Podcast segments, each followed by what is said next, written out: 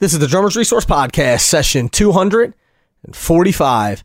And the quote of the day is The function of music is to release us from the tyranny of conscious thought. You're listening to the Drummers Resource Podcast, home of in depth interviews with the world's greatest drummers, music industry professionals, and thought leaders. Inspiration, education, and motivation for drumming and beyond, and beyond, and beyond, and beyond.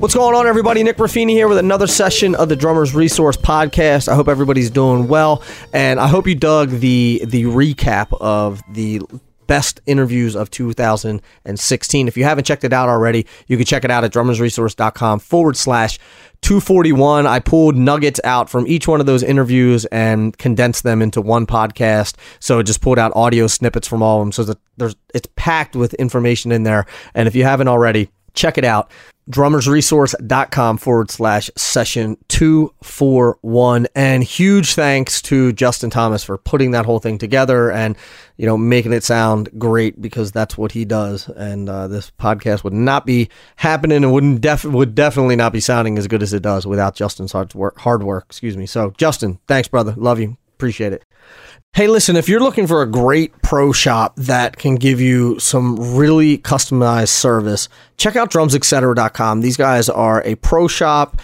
owned by a drummer, ran by drummers, and they are one of the best drum shops I've ever been to, and I've been dealing with them since college. So you can learn more about them at drums, etc., drumsetc.com. You can also give them a call at 1 800 922 drum and not only do they sell most of the products that you hear advertised on the podcast, but they also give you really great service. And you can call there, you can talk to them, and the person who answers the phone is going to be the person who walks you through your order, who packs packs your box for you. And if you have any issues with your order, they're the person that you can deal with as well. So it's a pro shop for drummers by drummers, and check them out, please, at drums, etc. etc.com. I promise you will not regret it. Now, let's get into this interview. This is with Nate Smith. For though I, I don't know how many of you don't know who Nate is, but I've been following Nate for a long time and it actually took about 5 years to make this interview happen.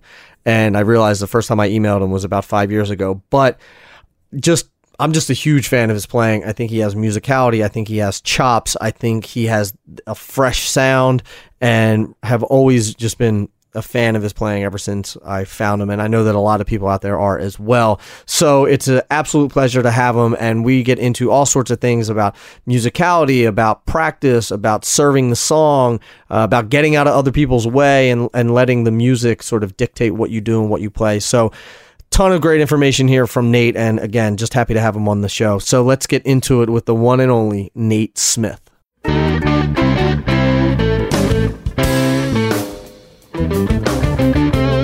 Nate, what's going on, man? Thank you for doing this. Hey, Nick. Good to be with you, man. This has been a long time coming. It has. I'm, uh, it has. I'm pinching myself. Journey. Yeah, man. and you know, it's it's sort of a testament to, I don't know, maybe it's a life lesson there that, like I told you, the first time I ever emailed you was five years ago. That's right. And and then from then, like I started the podcast, and I've been you know trying to get you on. Schedules don't line up and things, but you know, once in a while, I think that people look at that if it doesn't happen immediately, then they just stop, and it's like, They man, stop. Yeah. things yeah. sometimes things take time. I'll tell you. I'll You tell know? you. I mean, there's a there's a life lesson in there, man. You know, it's like uh, if at first if at first you don't succeed, Right. you know, just keep not succeeding. Know? That's kinda Or in my world, I'm like, just keep keep bugging and emailing, and then Yeah. what? It'll happen one day. It'll happen. It'll happen, man. It'll happen. But I, I appreciate your persistence, man. Thank you. Of course, man. It's been uh, I've been following your journey for a long time. I like I told you, I first found you uh, just playing with Chris Potter and was completely blown away by your Thanks, playing. man. And we're Yeah. gonna get into all that, just like the feel, and we're we're, we're gonna get into that.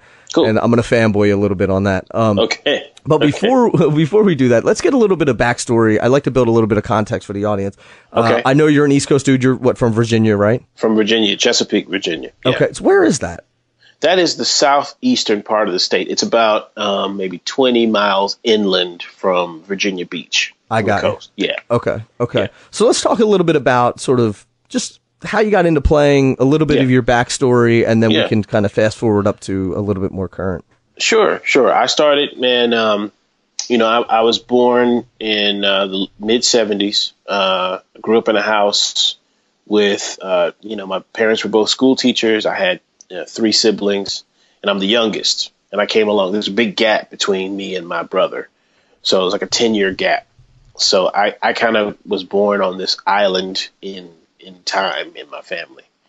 Um, but you know, my dad always had records in the house. He was a big record guy. He he loved, um, especially R instrumental R and B stuff from the late seventies. He was way into David Sanborn, Bob James, Grover Washington, Jazz Crusaders, and so I'm listening to that music and I'm absorbing it at a very young age, and I'm listening to those. Particularly, I didn't even know I was, but I was starting to pick apart what the drummers were playing on those records, you know, mm-hmm, mm-hmm. and started to get inside some of that, um, some of that language. Um, and my brother, who was 10 years older than me, he uh, had a drum set. He was in marching band in school and he played a little bit at home. And I used to watch him play and I used to kind of like, you know, just kind of pick apart what he was doing too. Like I'm like, okay, so this is how that works. And okay, that oh, I see his his his hands are doing one thing, his feet are doing another thing. I'm like picking it apart, trying to figure out how to mimic and learn. Mm-hmm. Um, but you know, my first you know experience with music actually was my mom bought a piano and uh, made all the kids take lessons. So I started taking lessons in the fifth grade. I absolutely hated it. I hated piano lessons. Me too. I hate, oh man, I really hated it. So I took it for I took piano for a year, and I kind of learned sort of the basics. Um, and then I started to play the drums. I, when I went to sixth grade, I think it was fifth or sixth grade, I started to play drums in the school band. And I got my little, you know, Ludwig Acrolite, and I, you know, set it up and right. was playing, you know, playing my little exercise, learning my rudiments, learning to read basic note value, stuff like that. And a year later, I decided, man, I really want to take a a shot at playing drum set because it looked really fun, you know. And so I broke out my, my, my brother's old kit, set it up, and just started to bash away. That was sort of the very beginning of it. And it was mostly, uh, you know, I learned mostly by listening and watching. It was all sort of by rote. You know, I, I, I listened to records, I put them on my Walkman, I take them downstairs to the garage, and I, you know, sit down behind the drums and play along with the records that I was listening to. Right, know? right. And that's that. I learned a lot. Um, you know, mimicry was kind of my way in. I learned a lot by just mimicking what I heard. You know, we talk about that a lot too. That, yeah. that I think it's such an underrated thing. Yeah, absolutely. To just play along with records and yeah. play along with records and play along mm-hmm. with records. You know, mm-hmm. and mm-hmm. like because especially if you're playing along with a lot of older records, there's yeah. not a click Nope. You know, it's not quantized. So like, nope. there's that, there's that natural sort of fluidity yeah. in that. And sometimes the song speeds up a little bit and sometimes, absolutely, you know, so you kind of get like that ebb and flow, but, yeah. but that feel is, yeah. is there and you have to sort of learn, you know, you start learning all these nuances of the tunes. Yeah. Yeah. You know? I mean, I've, I've always been interested in music in real time, like, like music with people, you know, like, mm-hmm. um, you know, I, I think it's interesting that we, you know, with with you know how how things work now, the way we make records is is so different now yeah. than it was. Um, but you know, if you're really thinking about like you know what it means to play in a band or with other people, that means that you're constantly negotiating time. You're constantly negotiating where the beat is. People might hear it one way, you might hear it another. So you're constantly negotiating that. But that's something that, you know, even as a young kid, I'm listening to, you know, Omar Hakim play on Sting's record, or I'm listening to you know Steve Gadd play on a Bob James record or whatever, and I'm listening to the way these guys are playing are using space. You know, of course I didn't mm-hmm. realize it then, but sure. that's that's exactly what I was listening to, and and yeah, you're right. I mean, without a click track, without a you know, there's just a human element, a feel thing that's just there, that is not you know, it's not that it's absent from from music that is played with click or, or on the grid or whatever, but it's just I think harder to replicate that um, when you're kind of really sticking to a grid, you know. Right, and you sort of had the bo- the best of both worlds of learning sort of the rudimental side with being mm-hmm. in band, mm-hmm. and then playing along with records. Yeah, because yeah. I, I, I don't, I don't want to generalize and say everybody, but I think that a lot of times it happens where people will push one way or the other. Right, right. So they'll, you know, like they'll be they can groove, but they don't have any they don't have any chops, or like mm-hmm. they'll be really chop heavy, but they don't have any groove. That's true, and and I think, man, one of the things that was really important for me as a teenager was marching band. Mm-hmm. Marching band was really important. I was a serious drum corps nerd. I watched all the DCI competitions. Right, right. I was way into it. I was transcribing stuff. You know, it's like I was I was way in there, and and I also it taught me a lot about reading. My chops, my reading chops got so much better from playing in marching band. Right. Um, and so yeah, you you you start to to kind of build a vocabulary, um, and you start to sort of apply some of that science to the drum kit. You take it from the snare drum or wherever you're marching. I marched actually multi toms in in uh, high school. Okay, and I, I, marched snare in college for, for my freshman year. But mm-hmm. you know, I was kind of taking some of that applied science and moving it to the to the drum set. You know, to play, moving some of those sextuplets in 30 seconds to the drum set. You know, so I could kind of play some of the that fun stuff on the kit. But I was always still kind of obsessed with groove. I was always obsessed with like the feel. Even the stuff that I was into as a teenager that was happening at the time, like Prince right. and Living Colour and like, you know, um, Peter Gabriel and all that stuff. All the all the drummers who played on those records had amazing feels, mm-hmm. you know, I, I think. And so I was always obsessed with that. I was really obsessed with it. What was what was the approach of taking taking the stuff that you were learning in marching band and taking all of this let's for lack of a better word all this technical stuff mm-hmm. and getting it to sound musical on the kit. Yeah.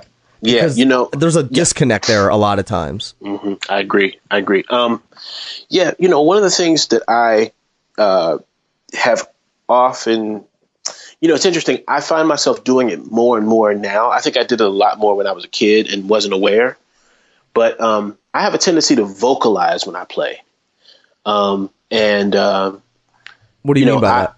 When when I when I play, man, I find myself like. Uh, you know, singing the parts or or my mouth is moving while I play, or I'm I'm actually kind of sort of getting into like uh, kind of a, a, vocalization of the drum part. So mm-hmm. you know, in the same way that that you know a, a hip hop producer might beatbox what he's going to program on a, on an MPC, right. I find myself doing the same thing. And you know, sometimes you see a lot of jazz musicians, a lot of pianists or um, guitarists who you see their you see their mouths moving while they play. Right. Jimmy Smith used to do that all the time. Jimmy Smith does it a lot. And yeah. yeah, yeah, yeah. And and I think that there's something um, there's a very kind of primal connection between um, the voice and uh, the, the the drum. And this is this is you know getting to this idea of taking chops or taking you know um, marching band stuff that's kind of written sort of densely, finding a way to to to sing it. You know, like when I would I would read the, the music and I'd read the figures and I would sing the parts. You know, before I mm-hmm. played them. Um, and then when I sat down to the drum set, there was kind of a melodic thing I could apply. So, you know, you're like playing a sextuplet and you're breaking it up over the snare drum to the toms to the floor tom to the kick. There's a melody there. It goes from high to low. You know. Mm-hmm.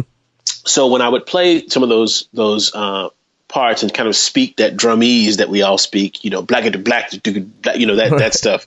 I, I, found myself, you know, th- there's a melody there that I could kind of use to make it musical, you know. Mm. Um, I feel like if you are just thinking of it in terms of, of, of note values and sounds, that's one thing. But if you're thinking about it melodically, that's another thing, you know. Right. Um, and so if you listen to some of you know like really really great drum soloists, people like uh, Max Roach or people like um, you know Buddy Rich, I think was a great soloist. Um, you know, and, and people like Jack DeJohnette, who's you know a, a beautiful soloist. Mm-hmm. I feel like there's always something melodic in the way they play. Tony Williams played melodically, you know. Right. So I just I feel like that that is a, a thing that I come back to a lot when I play now, and I don't I don't know if it's you know um, I don't I don't know where it really started for me, but I always was attracted to this idea of rhythmic melodies. This idea of like turning the different pitches of the drum kit into like a melodic um, into a melodic phrase. Sure, it yeah. sort of reminds me. It reminds me of when I not because I played piano and all that. Okay. Uh, I played piano for like nine years, Okay. and so if you need anybody to play "Mary Had a Little Lamb" now, I can- I, okay. I can do it. Um, okay. But when I started playing drums, I could still read the rhythm. Right. But I guess there was this there was this thing that I didn't understand, or that I didn't I, I didn't know that I wasn't doing it, but actually hearing the entire note value. right. Like if you take a quarter note on the drums, like whether you're playing a quarter note, or an eighth note, or a sixteenth note, if you hit it on a sim like a hi hat on a closed hi hat, right. they right. all sound the same. exactly. You know, Exactly. and I Yeah. think, and from what I'm I'm getting from what you're saying is that you're you were taking this stuff that was all you know that was all boxed in in this Mm-hmm. you know in the in the marching world Mm-hmm. and really taking this stuff and hearing melodically and actually hearing those note values and sort of respecting those note values and elongating what you're playing right Sorry, man. I'm. I'm. There's a dog in here. My girlfriend's dog, and he's got a chew toy. And It's he's, all good. He's like that's that's that little squeaking that you're that's the beauty of the drummers Yeah. resource podcast we Uh, don't yeah, cut we don't cut anything out man So Okay, that's- beautiful. that's like- and he's really following me around, man. He's like, play with me. yeah of it. course So I'm gonna have to like, uh, I'm gonna have to ditch him a little bit. Yeah. Okay, he's in there. once in a while you'll hear like my my my cat, my studio cat, Okay. meowing once in a while Okay. in some of the episodes. So it's, Okay, we're pet okay. friendly here too. Okay, cool, cool, cool. um, but it, yeah, I think I think you're right. I think, and also, man, you know, this is another thing that I learned um, early on is touch and dynamics can create a difference in tone between you know from you know like no matter what you're playing, you're playing successive 16th notes, so a 16th note pattern on the hi hat. You're playing, you know, you're playing a dense, uh, dense rhythmic material around the drum kit. You know, if depending on how you're playing, your, touch determines sort of the melodic content, sort of the emphasis. You know what I mean? It kind of changes the feel too. You know, so if you're playing with um, with that in mind, if you're playing sort of dynamically, um, then you, you kind of do create a, a sort of melodic shape um, on the drum kit, you know, and I, and, I- and I've, I think that that was sort of a very early lesson I learned. I think I learned it from watching and listening to drummers like Omar and Steve Gadd. And I mean, you know, even Bernard Purdie, I think is a very melodic drummer. His, mm-hmm. his grooves are so melodic. Like you want to sing the parts when you hear him play Right. you know. Right. So I, I think that there is that, but also, you know, when you're talking about technical, like you're talking about playing licks and talk, playing like solos and playing a lot of chops. Yeah, there are drummers who are really good at that, and there are drummers who, you know, I think Vinnie Colaiuta is great at that. Like Sure. he plays a lot of chops, but it's always very melodic. The stuff he plays is like, wow, you know, he's he's really playing some great ideas, singable ideas, you know. Um, so yeah, man, I think that there is uh, a way um, to to to bring, to make the chop stuff musical, and and and it's something that you strive for as a drummer to play musically in every context. Right. Right.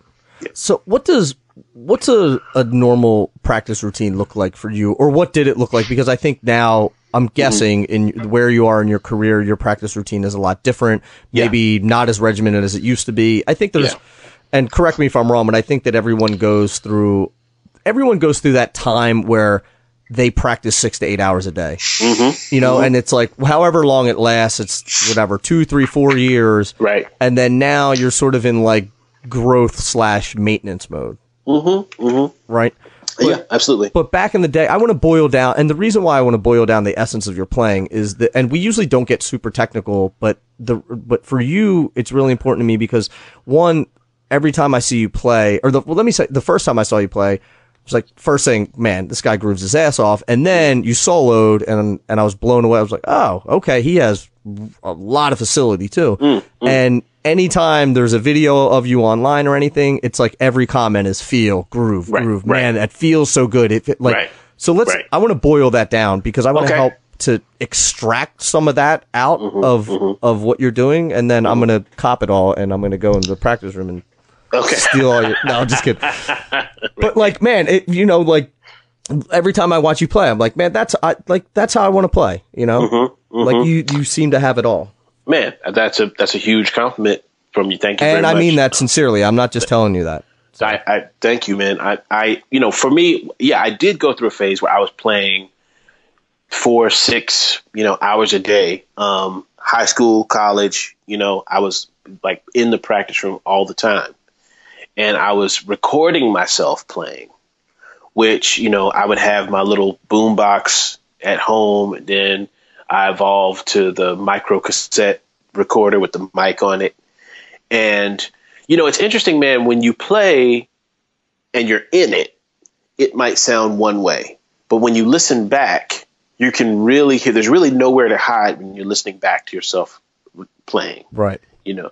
And from the very beginning of my journey, I recorded myself playing a lot. You know, I really did. And I would listen back and I would say, man, I would want to like try to cop because everything was first of all, let me let me just talk a little bit about um, what practice means to me. Okay. Because practice for me, really, practice was about uh, ha- creativity. That was really what practice was. I wanted to like execute something I couldn't do. So I would listen, I'd watch, I'd watch videos of Billy Cobham, I'd watch videos of Buddy Rich, I'd watch videos of, of whoever, and I would try to like execute stuff they couldn't do. How is it that he's getting those such clean singles? How is it that he's he's playing those doubles on the bass drum? How is he getting such a sound out of the snare drum? You know, so I would just really concentrate on that. So my practice regimen was about okay, I'd watch and listen and absorb as much as I could, and then I'd go to the drum set inspired, and I'd really try to cop and mimic what I heard. So it, for instance, if I'm if I'm watching like a Buddy Rich drum solo, my, my my dad bought me this VHS of the Buddy Rich big band. I think it was some somewhere in the 80s. I think he recorded this.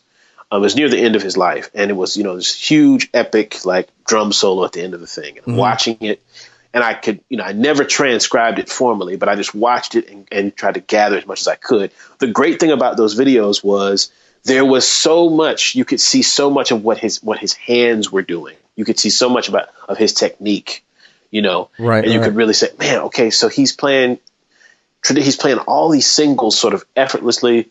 What is it about? What is it about his hands that that allows him to do that? First of all, he's Buddy Rich.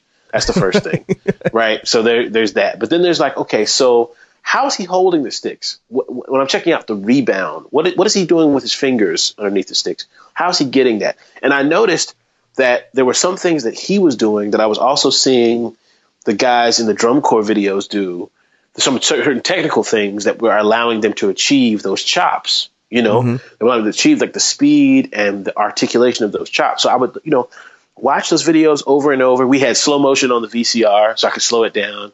I'm like, man, okay, I see what I see the technique here. So then I'd run to the drums and I turn on my little boombox and I record it, and I would really try to cop what I heard Buddy do. It was it was always inspired by something musical, some kind of musical event. Right. That was the first thing. I never just practiced for practicing's sake. I never did that. It was always connected to trying to achieve a musical idea. Ah. You know what I mean? Yeah, Because I, I know a lot of drummers who are really good at practicing. You know what I mean? Like I, Right. I know like guys who really they're masters at practicing. You know. Um, but when it comes time to play in live situations with other musicians and really have those sort of tough negotiations around time and all the X factors that occur while you're playing live, um, some of the things that they're practicing, some of the things that they've sort of uh, firmed up in their practice regimen don't really work because you have to be able to adjust that. Right. It has to be about, you know, okay, you have to be using that practice regimen to get better at playing with people. Right. You know, You know, it's um, funny that you, I, I'm, I'm, I apologize for cutting you off. no, no, no. I'm famous for doing that, by the way. But mm. I had a conversation with my buddy Daniel Glass uh, mm-hmm. when we were at NAMM, and I was saying, so basically, when I started Drummers Resource, I consciously was like, all right, I'm not going to tour. I'm not going to really like hustle for gigs. I'm just going to really work on growing this and then Right. get back to playing. And I noticed that my practice routine, I started practicing less and less and mm-hmm. less and less. And I couldn't mm-hmm. figure out why I wasn't enjoying practicing. Right. And then I was like, because I'm not going onto the bandstand and using that as a proving ground. Exactly. Exactly. And for me, I'm the same way as you that I practice because I want to play music, not because mm-hmm. I want to learn how to play singles between my hands and my feet. exactly. So exactly. Once Yeah. that proving ground started to go away, my excitement and my want to keep practicing started to dwindle. Right. Which is an interesting concept for you to say that. That really Yeah. like solidifies, I guess, that maybe I'm not the only one who thinks that way. Oh, not not at all, man. Not at all. I mean, I think we are all in it to make music, and I think that's that's. A, I think we should be at least. Right. Um, you know, I think that you know as you grow as a musician and as you're playing more, um, I think you know. And also, man, I, I just just as, a, as an aside, and I, I don't want to, you know, I don't want the lightning to rain down on me. I don't want to cause a big, huge controversy, but I do think that you're learning. I don't. I wouldn't call it practice, but I do think that you're learning on the bandstand too. You're gonna play stuff on the bandstand and try things on the bandstand that may or may not work, and you're gonna learn from that. You know, in the same way that you would learn from trying things that may or may not work in the practice room. The difference is you're learning them in real time with an audience and with uh, a group of musicians. You know, so it, the the learning experience is a shared one rather than one that occurs in isolation. You know, and I think that those shared learning experiences are, I think, a little bit more impactful if you're a, a musician who is actually growing. You know, as a player, Right. Um, that that's the thing. I think that you know, like I said, man, I know tons of guys, man, who are really, really good at at shedding. Like they they they shed all the time. But then it's like, okay, you get to a gig and you play with people, and for whatever reason, it's not connecting with the other musicians. It's not landing on the audience, and you think to yourself, okay, well, maybe it's because the intention is about acquiring knowledge as opposed to sharing music. You know what I mean? Right. So you want to acquire all this knowledge about how to play the drums and how to get better at playing the drums and how to play, you know, more clean and how to play, um, you know, faster and you know all these other sort of stuff. But it's like applying that science in real time with real people is a totally different thing. It's Sure. totally different. Sure. You know, and and and I think that it, it's the most inspiring aspect of it for me is applying that science Right. with people. And that's where I really learned the most, you know, and that's what makes me want to go back. Oh, you know what? I really need to go and work on. I really need to work on relaxing when I play time. Now, you know, one of the things I focus on now when I practice is relaxing because I have seen so many videos of myself and watched so many and heard so many recordings of myself. And I, I see there's certain tension in the way that I play. There's a hmm. certain, I, I feel much more relaxed now than I was maybe, say, five or 10 years ago. But Do you feel like you're tensing up or you feel like you're pushing? I feel like I'm tensing up, and which Okay. which which leads to pushing if I'm Right. not careful. Sure. You know, the tension is what is what is the thing I'm trying to avoid. So the anxiety around what I'm playing, does it work? Does, so there's there's a relaxed confidence that I'm starting to feel more and more as a drummer that allows me to sort of really just lay back and say, okay, you know what? These events that are going to come, I don't have to force these events. I'm just going to play. And I'm just going to have fun. I'm just going to enjoy the sound of the drum. I'm going to enjoy playing with the band. And we're just going to, you know, make some music. Um, but I find myself, you know, now when I am sitting down to practice, I'm really working on relaxing. That's that's my main thing, you know, is really working on that relaxed confidence around um, you know playing whatever I'm playing, playing time, regardless of the of the meter, regardless of how technically difficult the stuff is, you want to just play it as relaxed as possible. Right. Um, and I think. Oh, Go ahead. ahead. No, no, no. I was, Go ahead. I was gonna. I was gonna say that um, when I go back and watch those videos of Buddy Rich, Steve Gadd, Billy Cobham, Omar, etc. Um, I see that relaxation in their playing. Mm-hmm. You know what I mean? I see it, and I'm like, oh, I, now I get it. Now I get it. This is this is the ultimate. This is the thing I'm I'm striving for. Is this idea of sitting down to the drums and playing, and it, and it feels just as natural as you're sitting down to eat a plate of food. You know what I mean? Right. That, that's exactly what it should feel like. You just sit down and you know, and, and, and just start. You know, and it's it's it should be as natural as that. Right. No agenda. No. You know. Yeah, Right. And I for sure. there's one thing that you said that stuck out to me about the about you were saying before about playing melodically Mm-hmm. and i think a lot of times as drummers we are we sort of get in this space i know uh, that i've been guilty of this too where you're sort of playing time and you're like music music music and then you're like okay fill mm-hmm. non-musical just mm-hmm. like i have to fill up this space. Right. okay let me get back to playing music again. Right, right. but I think that if you can get in the space of where it's like music, music, music, okay, I'm doing this fill because the music is warranting a fill here, and I need to make that melodic as well. Exactly. Maybe that'll keep me loose. Maybe that'll keep me from rushing because most people f- rush when they when they especially like switching between subdivisions. Yeah, sure. You know, sure. it's a common thing. But I think I like what you're saying of well, let if you're just playing music the whole time Mm-hmm. and you're relaxed and you're playing melodically, you're not thinking, okay, I'm I'm changing subdivision. It's just like the music is just going to dictate what I'm playing. Exactly, exactly. I think that you know, just follow follow the melody, and I know that that so hard, man. It's hard. It's hard to do. It's very hard to do. And and and when you when you hear drummers who can really do it, the most musical guys who can really do it, it's amazing what they can, especially in the context of like a live um, live improvisation. Sure. You know, um, and so I point to guys like Brian Blade. I point to guys like uh, Mark Guiliana. I point to guys like Eric Harland. Um, guys who can who are who play in the most melodic ways. Um, Sure. Kendrick Scott is great at this, you know. Um, and then I point to other guys like Chris Dave, who is also great, but he's he's totally different. right. You know what I mean? His with the fills that he's going to add are coming from sort of he- there's there's a lot of abstraction in the way Chris plays. Oh yeah, totally. It's it's really incredible. I mean, I, the, some of the ideas his his ideas seem to come out of left field, but they make a lot of musical sense. And he na- he he can like really navigate a lot of terrain because he's completely open on the drums. You know, Right.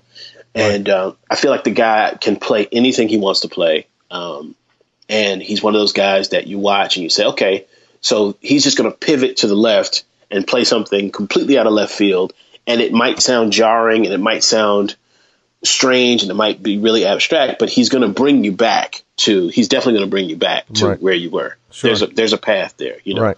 Um, but I think in, in I think he is following. I think he's thinking melodically, or or you know, in a, in a linear way.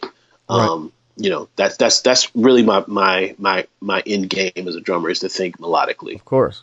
Yeah. So I'll put this question on you because I get this question a lot Mm. of okay, I know that I'm supposed to be serving the music. I know that I'm supposed to be playing melodically. I know that. I'm supposed to be playing what the music is dictating, Mm-hmm. right?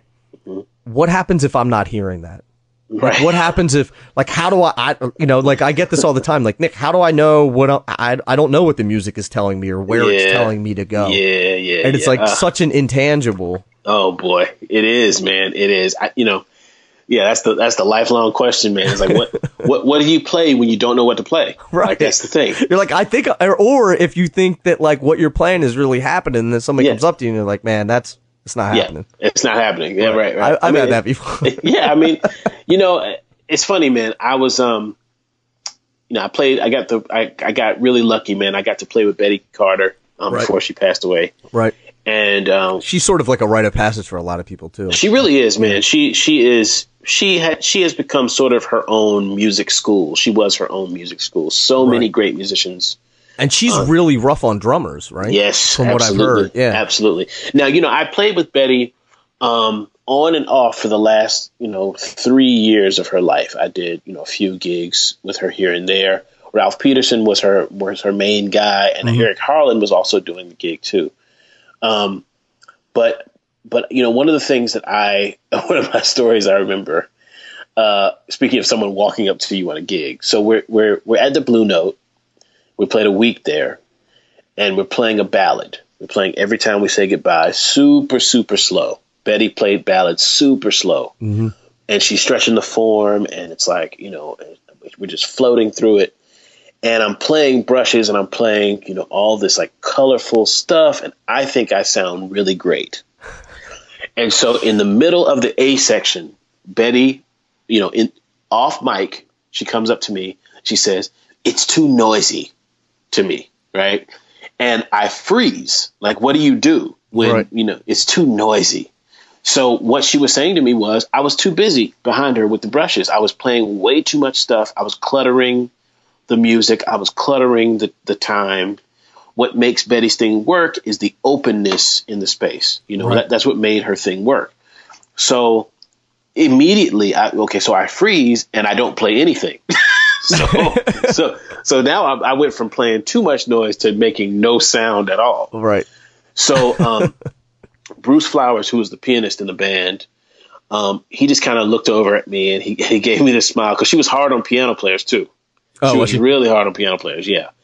Um, but so so I ended up kind of sort of you know kind of ramping back in, and I'm I'm playing a little bit more, a little bit more, a little bit more. We got to the end of the tune, and uh, after the gig, she says, you know, listen, um, you have to stay out of my way. That was she said. She have you have to stay out of the way of the music. That was the thing. Don't clutter the music. Don't clutter it. That was the thing she said to me. You know, it's just too much clutter. Mm-hmm. And and you know, I have I have over the years had a few other experiences with that. You know, there might have been a time when Dave Holland said to me, "Hey man, give me a little more space on the cymbal," or Chris would say, "You know, we're to play." Chris Potter would say, "You know, hey man, we're to play smaller here, so we're to build to this big thing later. So give me a little less here." Generally, man, generally the rule is when in doubt, lay out. That's the thing. When you're when you're feeling that that you know, what am I doing when you're not sure what you're doing? I think I think that's when it's time to listen. That's really when it's time to listen to the hmm. band. So you're playing time, right? You're let's say you're in a situation where you're playing you're in a solo section and someone's playing, you know, like this extended thing and you're you're finding yourself okay, either you're playing all of your stuff all the time or you're finding yourself really not having any ideas. You're finding yourself, you know, I, I always revert revert to this idea of like, okay, make it a conversation. So Chris plays a phrase to me.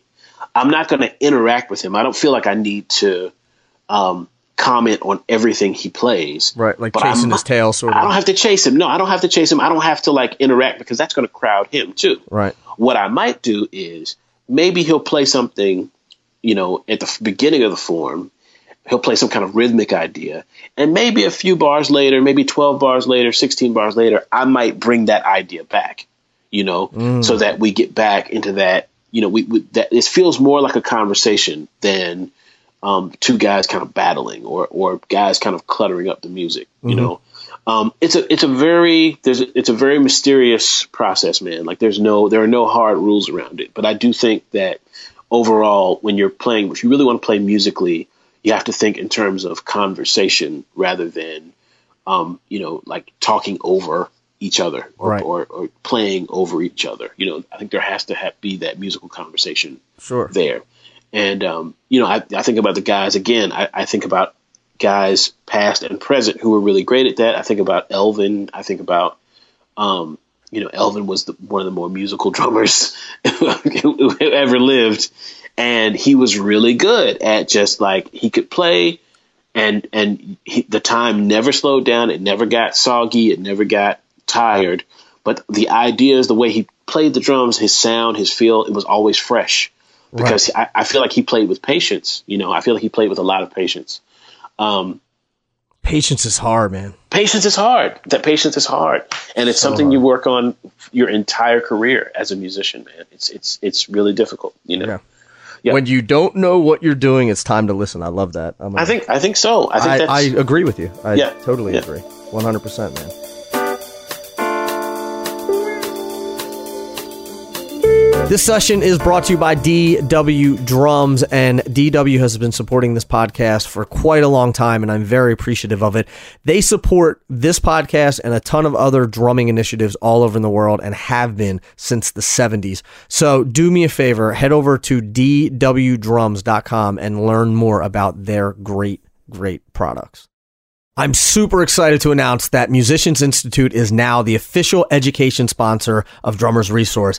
And for those of you who don't know about MI, it's located in the heart of Hollywood. It's been there since 1977 and they have world class faculty, guys like Kenny Aronoff and Gordon Campbell. They have a modern environment with recording studios and MIDI labs and hundreds of drums set up on campus. And then they also have a world renowned curriculum and much much more. And you can expect to see a lot more great things from MI through Drummers Resource. And I'm super excited that they are now the official education partners of Drummers Resource. You can learn more about them at musiciansinstitute.com. Have you heard about the new ProMark Active Grip technology? This is a coating that's on the drumsticks that gets tackier as your hands heat up so they won't slip out of your hands. So you don't have to use Gorilla Snot or any sort of tape or anything like that. Really great technology by the good folks at ProMark. You can learn more about that and their signature sticks from Rich Redmond and Matt Halpern and Mike Portnoy.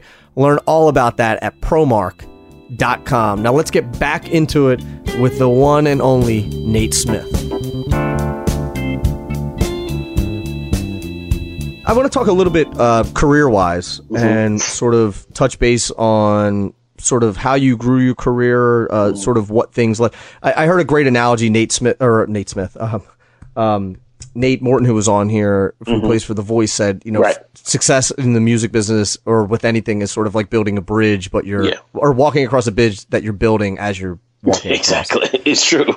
It's true. And that is a very good. That's a very good metaphor. And uh, and I thought it was great. Uh, but I I love to hear sort of how because a lot of people you moved. You know, you moved from Virginia, you go to New York, and a lot of people move into different towns, or yeah. they're they're saying, "What's the?" I actually just got an email about it uh, two days ago, mm-hmm. asking, "Hey." Is it is it really that's the way to build your career? Just go out to like open mic nights and meet people and things like mm-hmm. that. So mm-hmm. I'd love to hear your approach of sort of how how you grew your career to where mm. it is now?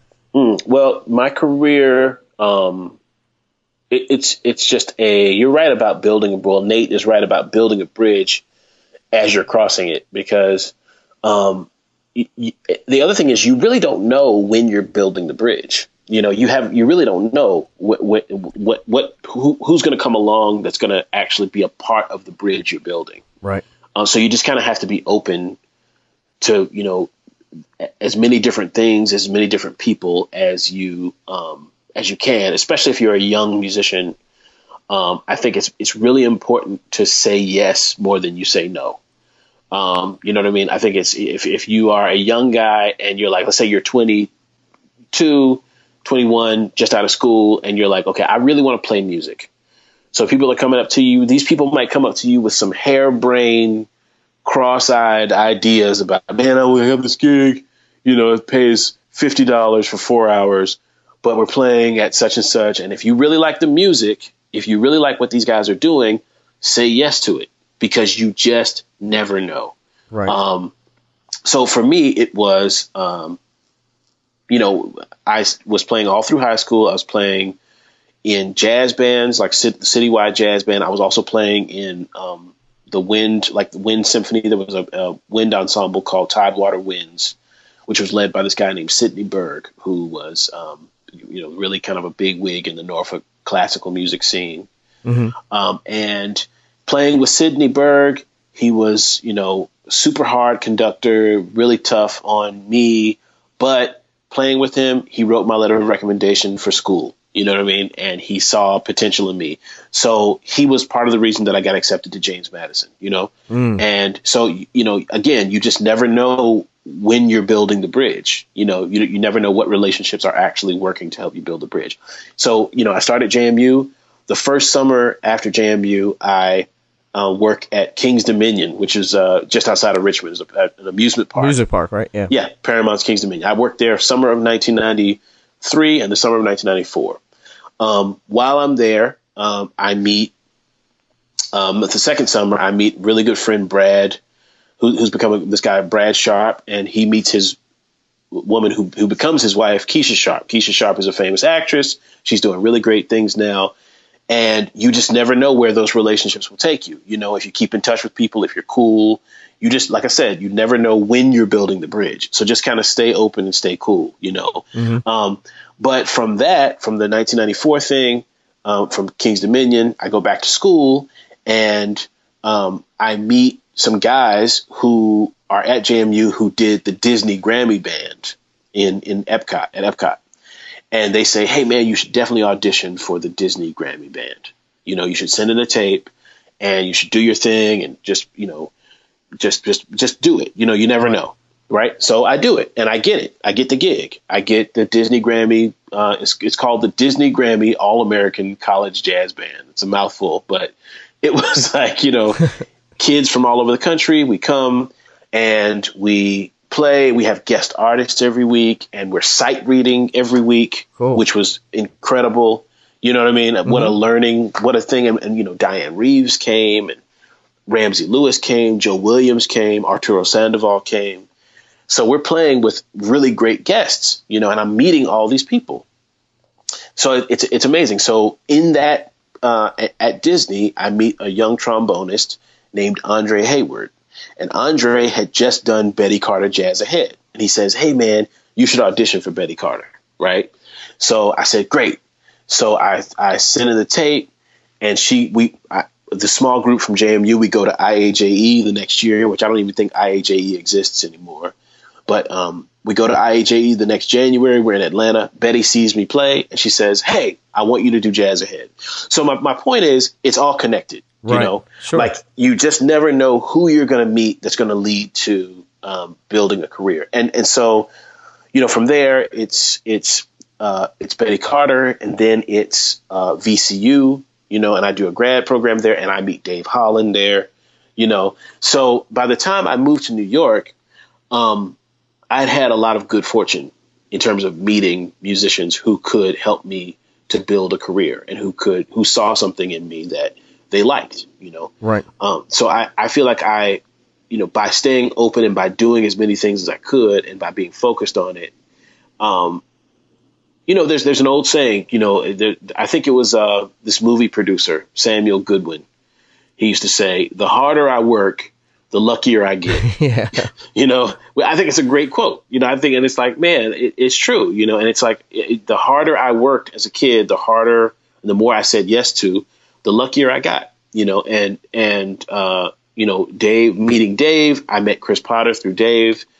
It's all connected. You know, it's all right. connected. I met Adam Rogers through Chris Potter. You know, and there's there's all this stuff. Um, so anyway, man, I you know, I just in in terms of how I built a career um, it certainly wasn't an like a step by step intentional plan, but I always was like, okay, here are the things I want to do, and I need to stay open to every opportunity that comes my way that could help me to build those things that I want. Um, so that that's you know that's my advice to anybody you know like younger guys who are listening or whatever. It's like stay open, be cool, be patient. You know, like just kind of and just say yes as much as you can. Right. You know. Yeah. It's funny that you say that about about how you know you don't know where this thing is going to lead. Mm-hmm. I mean, 15 years ago or 16 years ago, yeah. I got this scholarship from Peisty. Mm-hmm. My point of contact, uh, actually, who I just texted, I have a call with at one o'clock, but mm-hmm. uh, or around there.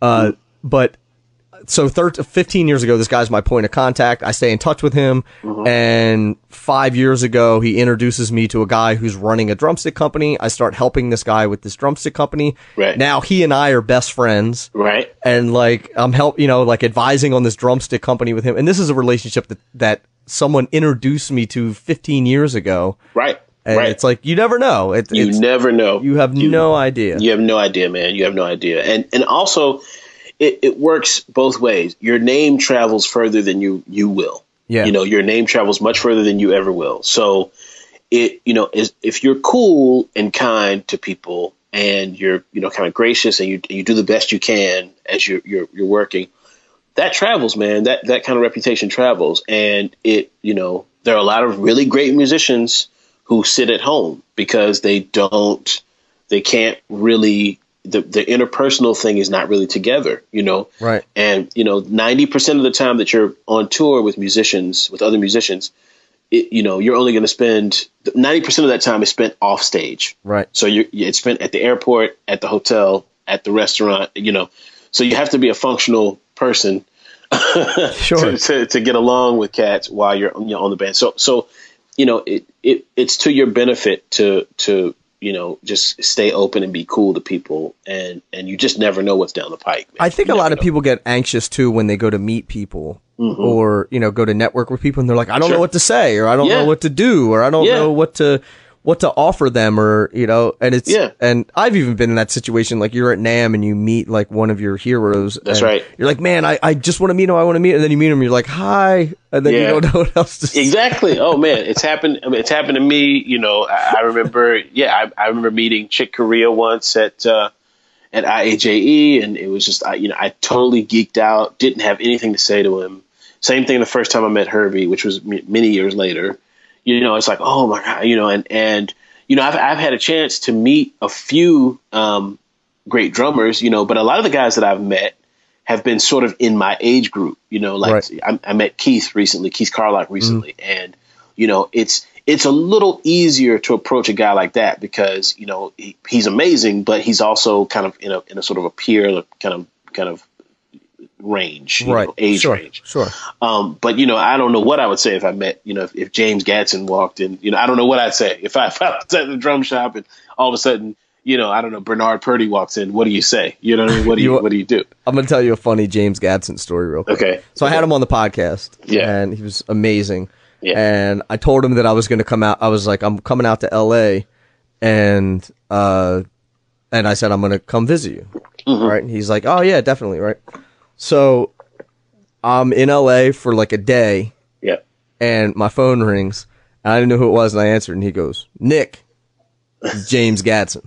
Okay. And I'm like, oh my God, it's James Gadson. And he goes, You've been in LA for 24 hours. My phone hasn't rung yet. and I was like, I'm so sorry. I was like, I didn't know. And like, but he's so sweet that he's just Yeah. like, he's like, all right, well, call me back whenever. That's great.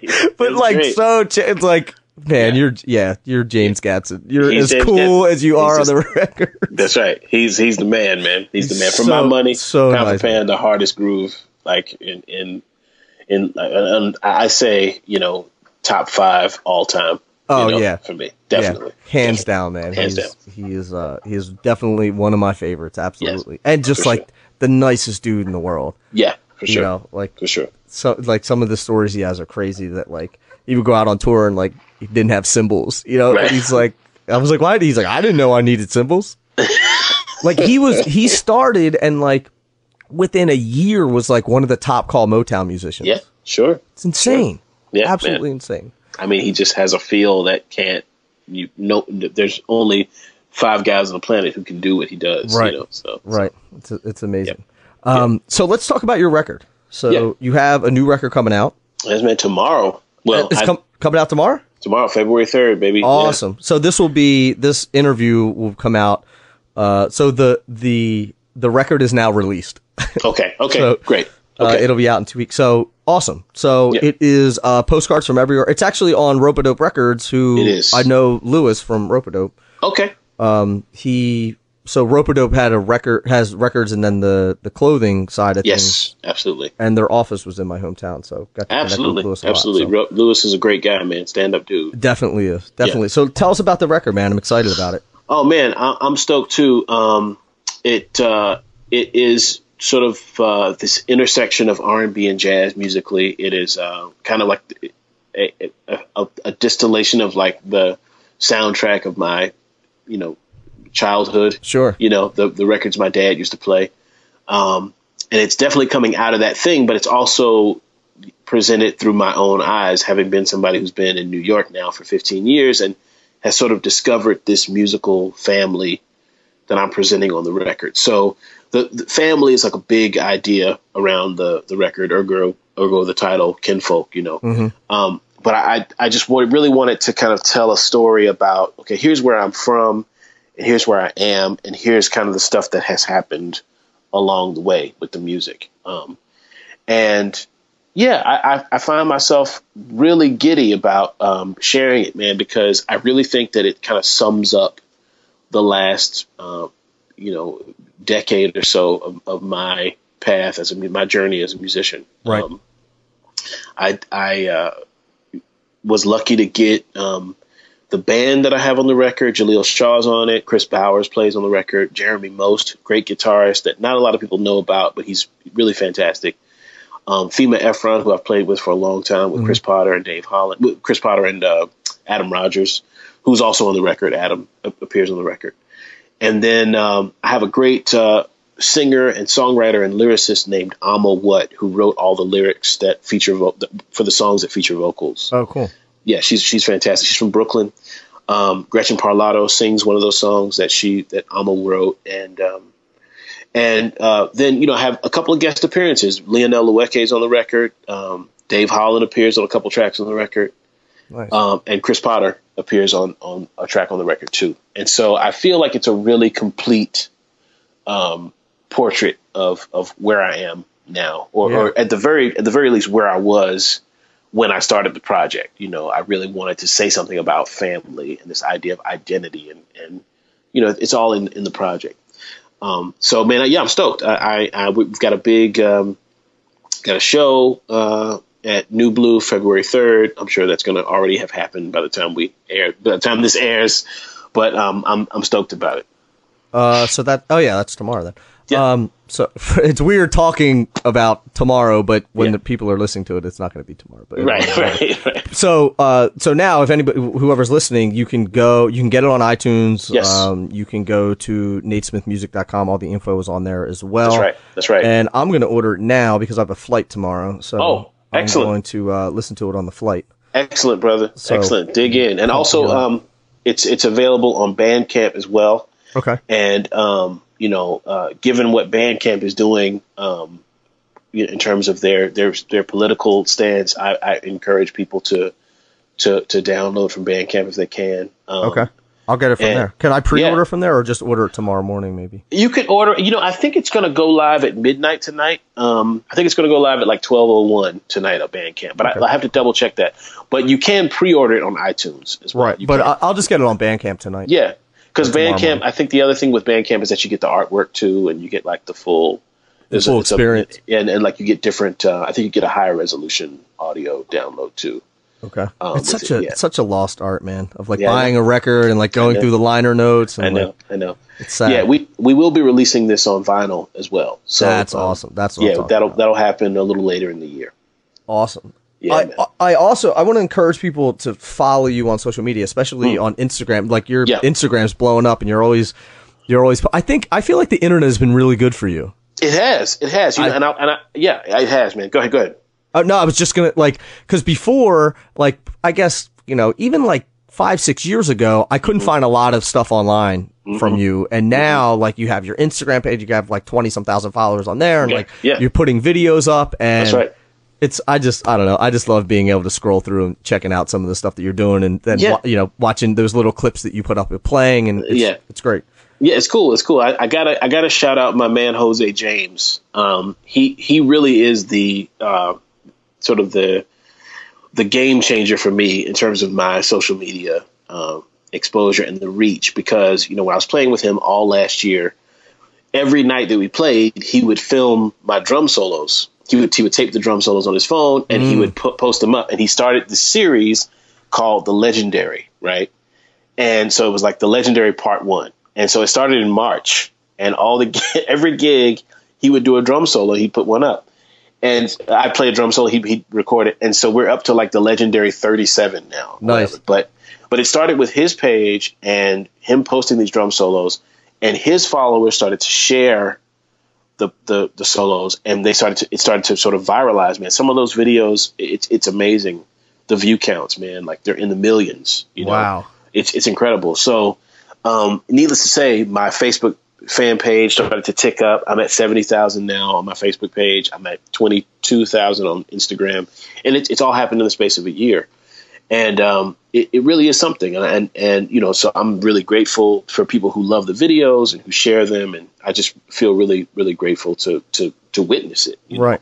And as an outsider, I look at it as it's great because you can one, you can keep an eye on the stuff that you're doing, Right. but also you get like a little bit of you know inspiration watching you play or like Yeah. checking out some of the clips. So as an outsider, I really dig it, man. I'm glad. Absolutely, that you're doing man. Absolutely, man. And, and I'm I'm going to keep doing it, and I'm hopefully going to be be doing some um, sort of uh, like higher quality drum videos soon, like like really sort of like cinematic uh, Nice. looking drum videos. Yeah, that's that's in the plan for for this year. I dig it. Yeah. I dig it, man. So for anyone listening, they can go to natesmithmusic.com. That's right. Find out all the info. Also, in the show notes of the podcast, I'll put all the links of where you can find Nate's music, all of his Instagram or all of his social media channels and and all of that stuff. And uh, Nate, I just want to I want to thank you publicly for one for being a part of this, two for the music that you're putting out into the world, and uh, it was it's been a long time coming to have you on the podcast, and I really do appreciate it. And as I said, man, I'm a big fan of, of your work, your playing, and uh, it's it's a real honor to have you. Man, thank you so much, Nick. Thank you so much, man. I really appreciate your patience. I really appreciate your persistence. We, no we, worries. It was a long time coming. It was well I'm, worth I'm, the wait, my friend. It was well worth it. Well worth it, brother. I really appreciate you. Thank you, man. Absolutely, man. And for everybody out there, go pick up the new record, please. This actually worked out perfectly that you that yeah. the new record came out. So yeah. everybody, go pick up that new record. And Nate, anytime you want to come back, man, I would love to have you. Absolutely, man. Thank you, Nick. All right, Nate. Thank you. I'll talk to you soon. Okay. Thank you.